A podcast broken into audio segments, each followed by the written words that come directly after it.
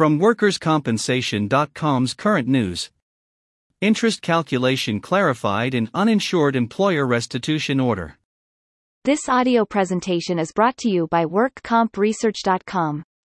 Forms, email updates, legal, regulatory, and compliance information, and more, for 53 jurisdictions across the U.S. WorkCompResearch.com, simplifying the work of workers' compensation professionals since 2007.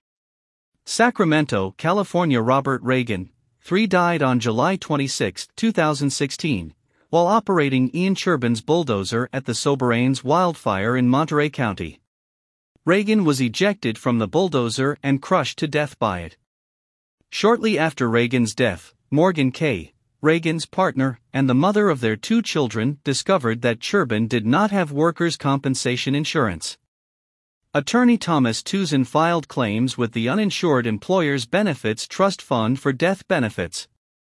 The case resulted in a compromise and release agreement $310,218.80 for death benefits and funeral expenses, less $47,557.43 in professional fees and cost reimbursement to Mr. Tuzin.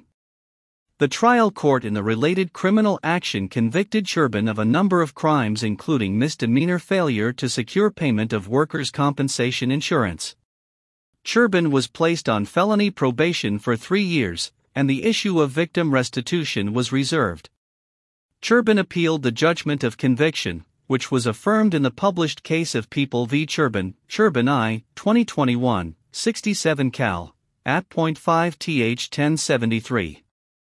While that appeal was pending, the trial court ordered Churban to pay, as a condition of his probation, victim restitution in the amount of $70,667.56 to Morgan K.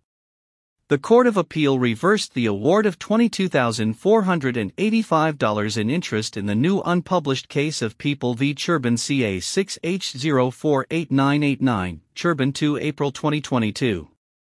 Churban contends on his second appeal that 1. The trial court abused its discretion by ordering him to pay attorney fees because the Labor Code explicitly prohibits the payment of attorney fees out of a survivor's benefit. 2. The order for payment of attorney fees as a condition of probation is unreasonable, irrationally calculated, and based on an erroneous legal standard. And 3. The trial court abused its discretion when determining the interest award.